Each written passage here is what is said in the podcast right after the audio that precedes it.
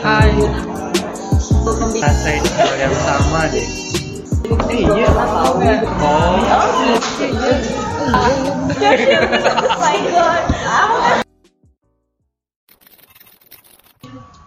Hai, uh, aku Rizal dari Aleviaten. Cuman biasa banyak teman-teman lebih enak nyebutnya Ale dan di sini lagi pada ngumpul bareng, lagi nyore bareng sama teman-teman yang lain juga, teman-teman Ale.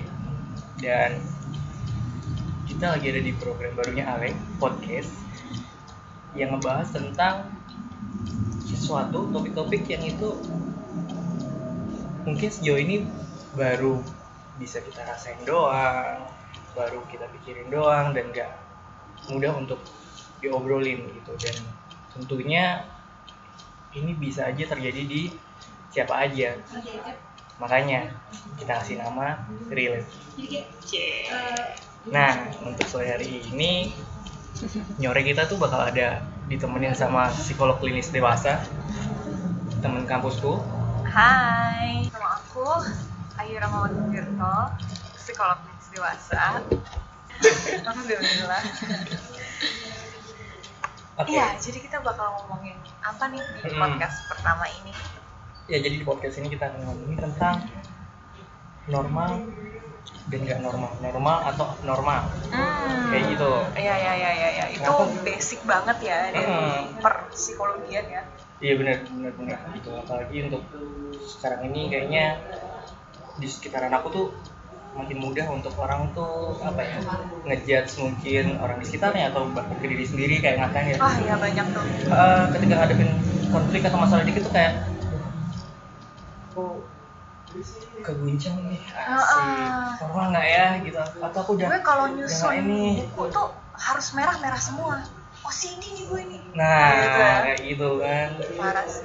tuh makanya kayaknya enaknya kita bahas dulu nih tentang apa sih itu normal dan normal dan Oke, sejauh oke. mana kayak gitu. Nah yuk kalau dari kamu sendiri dengan apa ya peran sebagai psikolog nih Hmm. dari sudut pandang psikologi lah intinya normal dan abnormal itu kayak gimana sih? Oke. Eh, jadi sebenarnya yang disebut dengan kenormalan sama keabnormalan itu nggak dikotomis, nggak putih dan hitam gitu kayak ini normal, ini nggak normal, yang ini lebih normal, Eh, ini yang normal nih, yang kamu nih lebih sakit nih atau Hmm. gimana gitu ya.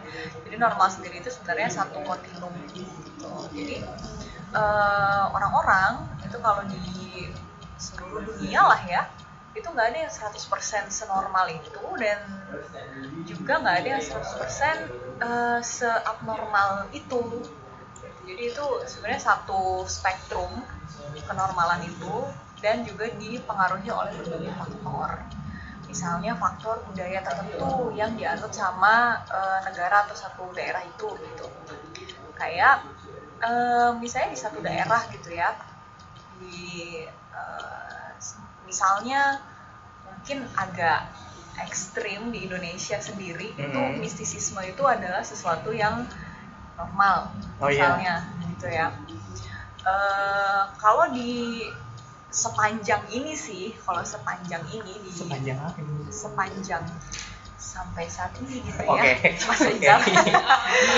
Panjang sih.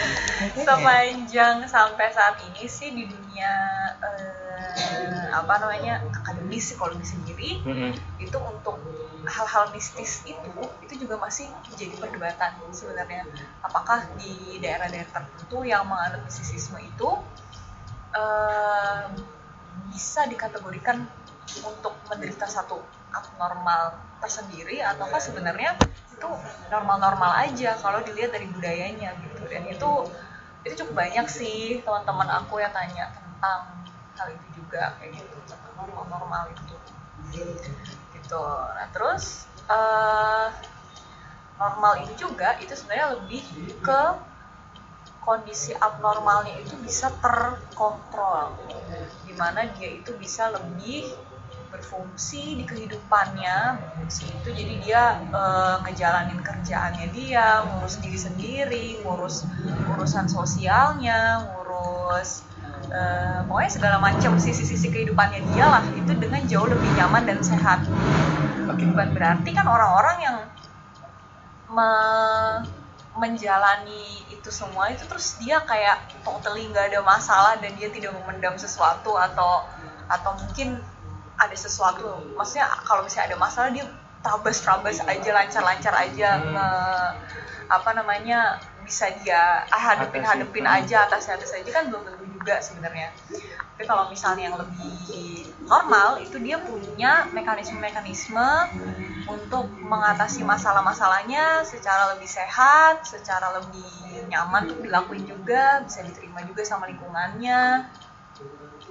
Gitu dibanding sama orang-orang yang lebih ke abnormal nih, lebih ke abnormal ini dia eh, apa namanya dari sisi-sisi fungsi-fungsinya tadi kehidupan-kehidupannya itu juga cukup keganggu saya dia eh, apa nih orang yang sangat eh, dikit-dikit di satu kondisi tertentu dia gampang banget nangis, gampang banget bad mood, gampang banget eh, kecewa terhadap sesuatu sampai dia bener-bener nggak bisa tuh ngapa-ngapain. Misalnya semua janji jadi dia batalin. Hmm, atau mengurung Misalnya, diri di kamar ngurung gitu. diri di kamar berhari-hari gitu kan. Jadi kayak hmm, kalau misalnya dia jauh lebih tidak menjunjung kesehatan gitu ya. Mm-mm. lebih tidak menjunjung kenyamanan. Mm-mm. dia sendiri sebenarnya nggak nyaman dan nanti sebenarnya dari dari lingkungannya sendiri juga ngerasa "Eh, eh, kenapa ya? Gitu ya. Kok kok kayaknya dia kesulitan banget ngelihat dia oh, kayaknya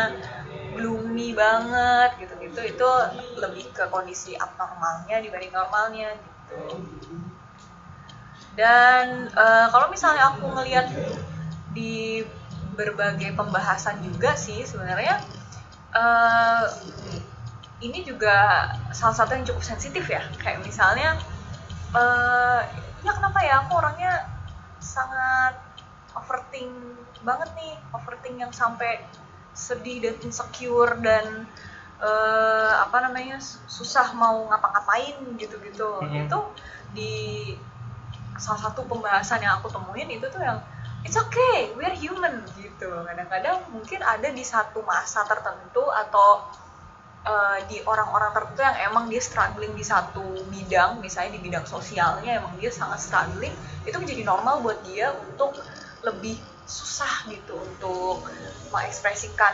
Misalnya kalau di sosial ya sosialnya Iya. dia untuk mengekspresikan untuk nggak takut-takut untuk nggak cemas dijudge sama orang yang macem-macem untuk nggak berpikiran negatif itu jauh lebih susah dia yang lebih struggling di sosial gitu. Karena kan kita sebagai manusia biasa gitu punya macem-macem ya. Misalnya ada yang strugglingnya di eh, apa namanya kemampuan akademis misalnya kayak gitu ya. Hmm. ada yang susah di sosial ada yang susah di bidang eh, apalagi praktikal misalnya ada di bidang apalagi. Nah itu juga eh, jadi satu patokan apakah dia bisa dilihat sebagai normalnya dia ataukah lebih ke abnormal gitu? Lebih ke normalnya dia atau abnormal? Berarti juga ada dari yang bersangkutan juga dong maksudnya dalam arti kayak ya oh, biasanya dia seperti apa terus ketika dia punya sikap yang tiba-tiba berubah cenderung berubah itu bisa terindikasi bahwa eh, dia abnormal atau dia lagi gak normal Hmm. bisa dilihat kayak gitu berarti Jadi selain mungkin ini udah masuk ke yang lebih khusus lagi gitu ya Hmm. kalau misalnya normal secara garis besar tadi gitu tapi kalau misalnya untuk keperorangan eh iya kadang-kadang misalnya yang tadi ceria-ceria aja Hmm. gitu jadi lebih diem atau yang tadi diem malah jadi kenapa nih tiba-tiba kok dia kayak hype banget gitu ada apa nih juga bisa salah satu indikasi untuk kenormalan yang lebih spesifik ya kalau saya rasa. Tapi mungkin bakalan cerita kalau misalnya kita punya teman yang dulu tipikalnya mungkin dia hebring ceria kayak gitu terus lama nggak ketemu ketemu lagi kok. Lebih kayak bawaannya lebih kontrol lebih apa ya? Kalau bahasa simpelku tuh kayak ah ini anak kok kayak sosok lebih pengen dilihat dewasa kayak gitu. Itu belum tentu kita lihat bahwa dia lu lagi nggak normal ya lu lagi kenapa-napa nih kayak gitu. Belum tentu Hmm, juga kayak gitu hmm. ya. Mungkin aja memang lagi ngadepin sesuatu aja seperti itu ya. Hmm, banyak sih memang yang bikin eh, orang-orang juga jadi berubah dari patternnya dia gitu ya. Mm-mm. nah ya mungkin bisa ditanyain dulu bisa digali dulu yang terjadi apa yang berubah dia apa yang udah dia alamin. Iya ya karena ya pada dasarnya juga ketika kita Ayu tadi bilang kan kita manusia biasa. Ya pada dasarnya manusia juga sifatnya di- dinamis ya yuk gitu kan. Hmm, hmm. gitu. Mungkin juga memang lingkungan baru dia sekarang tempat dia berada itu juga perlu untuk dia berubah dari situasi yang sebelumnya kayak gitu. Cuma pas lagi nostalgia aja sama teman lama jadi agak canggung kan biasa gitu ya kita Oh, kan. oke oke oke. Nah terus tadi kepikiran apa ya? Berarti nggak mudah dong kita untuk nggak usah ngejudge deh kita berasumsi aja bahwa oh dia ini nggak normal oh dia ini normal. Mungkin perlu adanya obrolan ya terkait seseorang yang memang kita lihat lagi berubah seperti itu gitu ya. Misalnya yang bersangkutan gitu. Atau misalnya aku pribadi kayak gitu kan. Ketika aku lagi ngerasa nggak normal itu tuh kadang aku suka bingung tuh ya. Sejauh apa aku harus ngadepin itu sendiri dan sejauh mana aku harus mulai berdiskusi atau minta bantuan orang lain ya intinya eksternal gitu Hmm. itu kok dari pandanganmu sendiri tuh ada nggak sih tolak ukur yang bisa dipakai Oke. Pertama pasti yang tadi itu kalau misalnya berbagai fungsi dari kehidupan, dari sisi-sisi kehidupan dia udah sangat kesulitan ya untuk ngadepin sendiri, udah udah low banget lah misalnya yang cuma kurang kurung diri di kamar berhari-hari gitu atau eh, misalnya dia sangat nutup diri dari sosial dia udah susah juga untuk ngurusin dirinya sendiri udah nggak udah nggak udah nggak apa ya udah nggak ada semangat dan udah nggak ada hasrat juga untuk Hmm. ngelakuin itu semua. Itu bisa jadi salah satu indikator dia butuh bantuan. Terus misalnya ada pertanyaan-pertanyaan yang tak kunjung mendapatkan jawaban. Ada banyak banget yang dia pertanyakan terus nggak kejawab kejawab ada banyak masalah banget yang dia hadepin tapi kok muter muter muter muter dan dia nggak bisa eh, nggak bisa mecahinnya juga sendiri. Misalnya dia udah udah curhat ke sana sini juga tetap aja gitu ngerasa nggak dapet solusi. Itu juga bisa salah satu juga kamu butuh bantuan yang lebih profesional. Bantuan yang lebih profesional. Mm-mm. Berarti itu kayak ada kalanya kita lebih baik untuk bercerita atau sharingnya itu kalau terkait hal yang seperti ini lebih ke peran psikolog berarti ya? Hmm. Sebenarnya profesional ini ada macam-macam ya, ada konselor, ada psikolog, bisa ke psikiater juga, bisa ke guru BK mungkin buat para kalau yang- siswa-siswa. oh, iya yang masih teman-teman kita masih pelajar kali ya itu ya yes terapis mungkin karena pokoknya eh, para profesional ini diharapkan lebih objektif dibandingin mereka-mereka yang misalnya teman atau saudara atau keluarga karena eh, kadang-kadang kalau ke orang-orang terutama yang terdekat hmm. itu eh, seperti punya agenda sendiri gitu.